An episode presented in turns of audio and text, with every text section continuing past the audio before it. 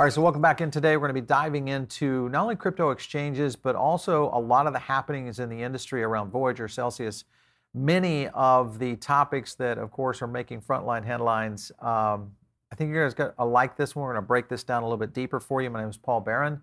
Welcome back into TechPath. Let's get into it today. I wanted to bring in John Deaton. John Deaton, you, of course, know him through XRP and Ripple fame and the class action case for all the XRP holders. So, John, welcome back into the show. Thanks, Paul. Appreciate it. Yeah. Uh, John, I want to get into the scenario around these crypto exchanges, along with many companies that have um, ran into some dire situations here of late. We'll look to Voyager first. And one of the key things, you being a seasoned class action attorney, filing in the crypto sector, when you look at class action cases and the scenario that, as we know, Voyager filing for bankruptcy this morning, we got the news, where does that put people who are out there with Voyager today? Is there a potential here for class action? Do you see what, what I guess legal course do you see playing out in the markets here in the coming months, maybe over the next year? Well, this is going to be litigation for years. That's the first thing. Now, it's very, understand too, the bankruptcy filing changes the landscape. You know, there are class actions right now pending against Coinbase and Nexo and, and Binance, you know, for various types of claims. But when a company files bankruptcy, there is a provision of the bankruptcy law that protects that company basically stays any lawsuits, right? So if there was any pending litigation against Voyager, it's automatically stayed by the federal bank- bankruptcy statute. Uh, and the court would consider those claims along with all the other creditor claims, right? And yeah. obviously, if you're a tort litigant, meaning tort, meaning that you filed a case, civil case, you're going to go to the back of the line in the bankruptcy court. So mm-hmm. now a lot, you know, class actions also with these other um, companies that have not filed bankruptcy, that's a different animal because they're yeah. not protected by the bankruptcy laws that would stay the litigation.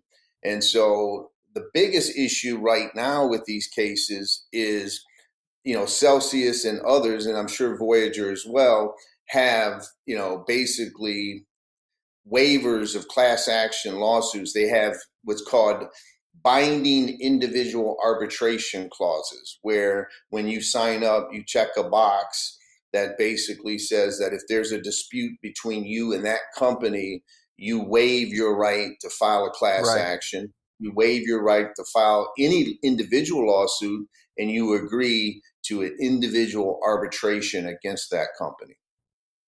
Yeah, this is the notice right here from Voyager, um, just so you guys kind of understand. We reported a little bit on this yesterday, but back to John's point right there, uh, very specific under arbitration clause and class action waiver, which your, waives your right to sue in court or seek a jury trial for disputes relating to the use of her services. Now, my question is this: When you have the, we'll stay with Voyager for now. Um, when you have the scenario of this claim of FDIC insurance, and though there was um, verbiage within, deep within their um, their statements, a lot of the EULAs that talk about this, and there is a lot of gray area. And I've had a couple of attorneys look at this and trying to understand really where it is.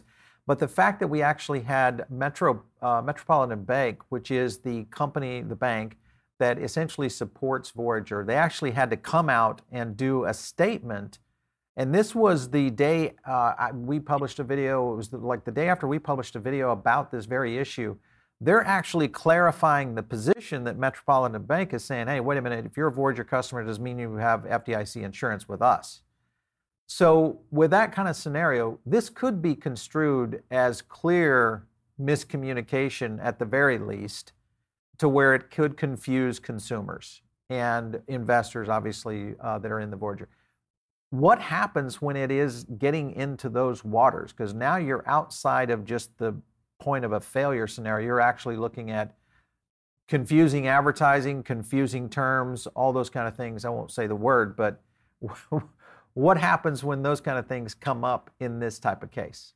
No, great, great point, Paul. Um, in order for a contract to be valid and the terms of that contract to be valid, both sides have to have be on the same page, right? There has to be what's called a meeting of the minds. So if one side, let's take Voyager, if they are misrepresenting things, then that person relied on that misrepresentation right? They didn't get true, accurate information to make a voluntary decision. So a mm-hmm. waiver of a class action really comes down to was the customer voluntarily and intelligently and knowingly waiving their right to a lawsuit and a class action and if they if they were then it's a valid provision but if there is any allegation of fraud misrepresentation or omission of material information, then you can basically argue that that provision of the contract is invalid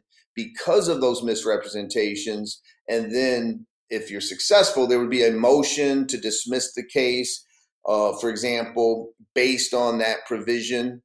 Uh, that you go to arbitration and you can't sue, and then the person, the customer, your lawyer would challenge it and then show the judge the misrepresentation, and then there would be a decision. And if the judge agreed with you, then you could proceed with the class action or the litigation. If the judge disagreed with you and enforced the provision, you wouldn't be able to sue. So that's your your point is excellent because uh, I wouldn't say it's confusing and, and and that's the standard. So what you articulated is correct. Confusing advertising, you're confusing the customer. It's up in the air. But if you can prove misrepresentation, mm-hmm. then that's that's the home run to overcome that provision.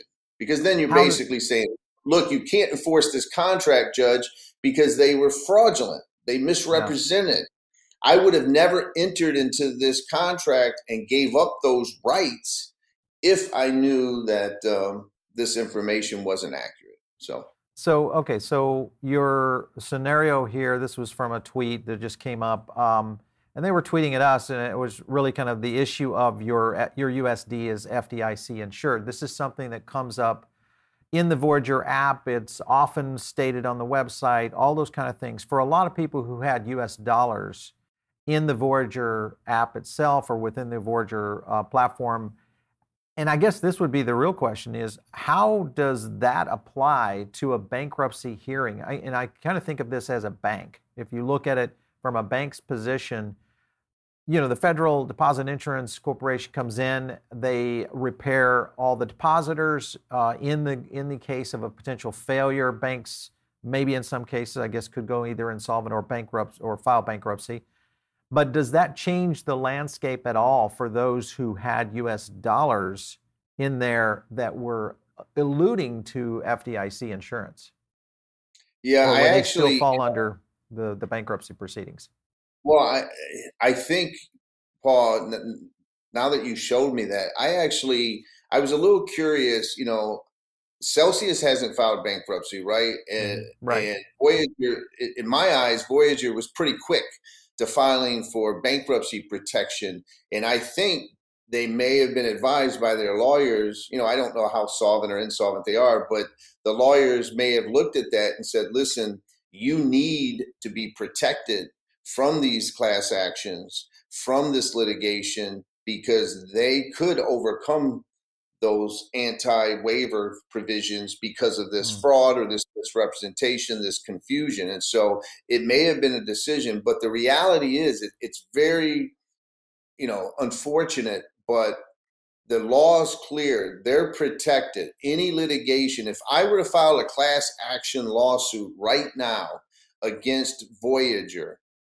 immediately I would receive a notice that it cannot move forward and i'm in violation of the law because they're protected by bankruptcy protection so mm-hmm. the question then becomes can you pierce like the corporate yeah. entity can you pierce it and show fraud behind individuals right who are promoting it and so that's going to be another form of attack uh, yeah. And I don't know the Voyager story. I don't know who the uh, who the uh, owners were or the promoters or you know the corporate structure. But um, uh, that's why I said it, right now it's protected, but this litigation is going to play out for several years.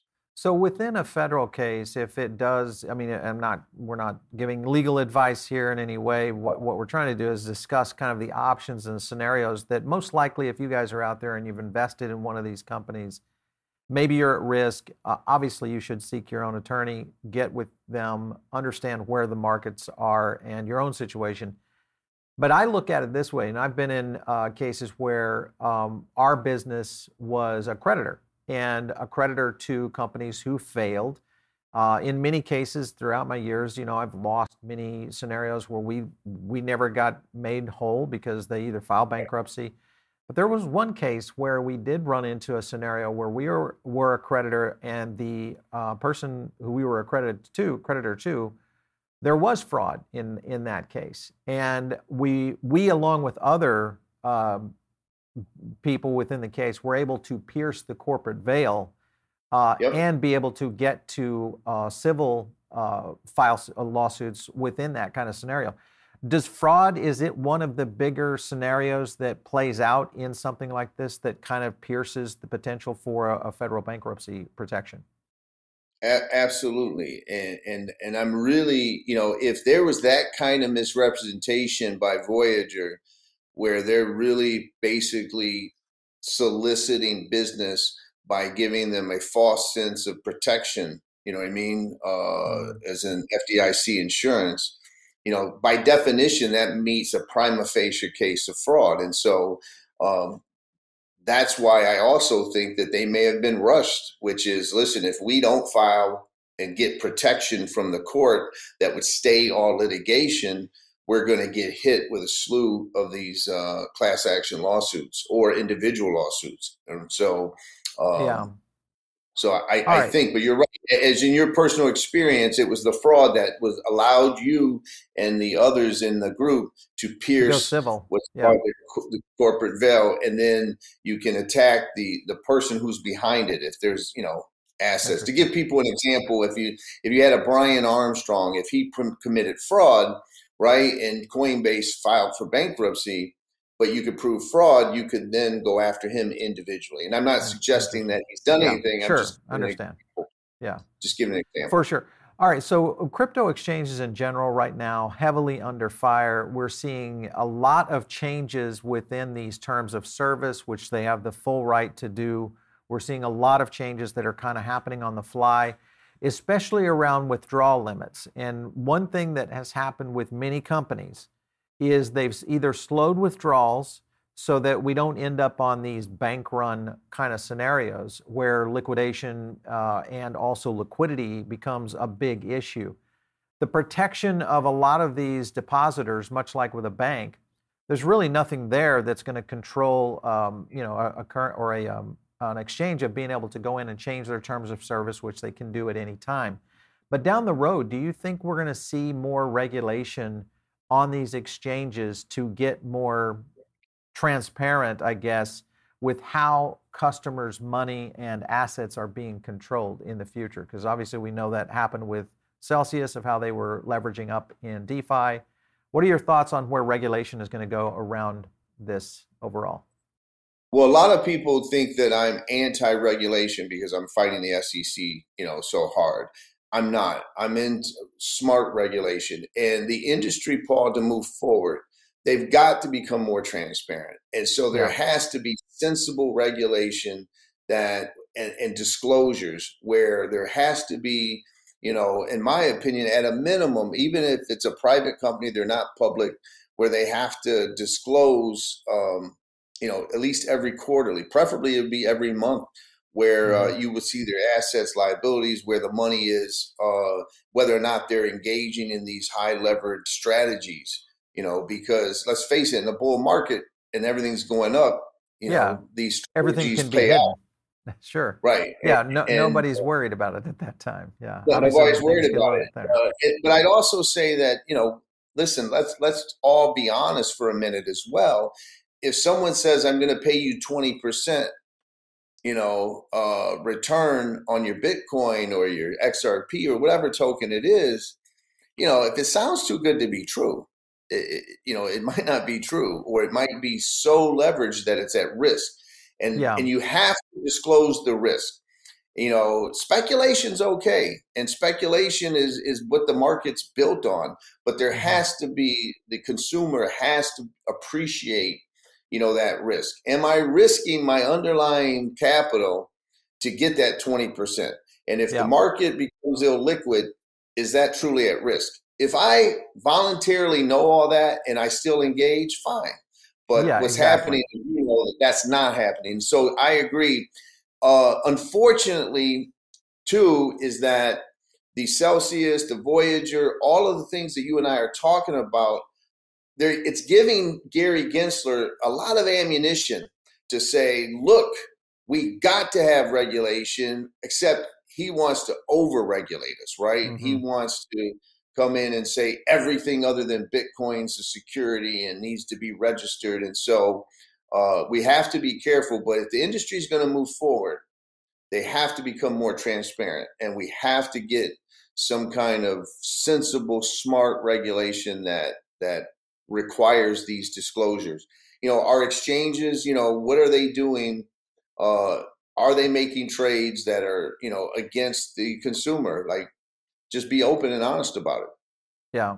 Well, there's a lot, you know, obviously with these that would start to put a lot more pressure into your exact uh, point, and that is where whether it's the SEC or just regulators in general, where we do see a stiff arm or a heavy arm, much like what we saw with MiCA in the EU. I mean, that particular proposal and what's happened now with the EU is there's a lot more pressure on stablecoins. There's a lot more regulatory guidance on exchanges and including around this whole scenario around securities in these exchanges. So I see all of this getting into a very interesting time right now in crypto.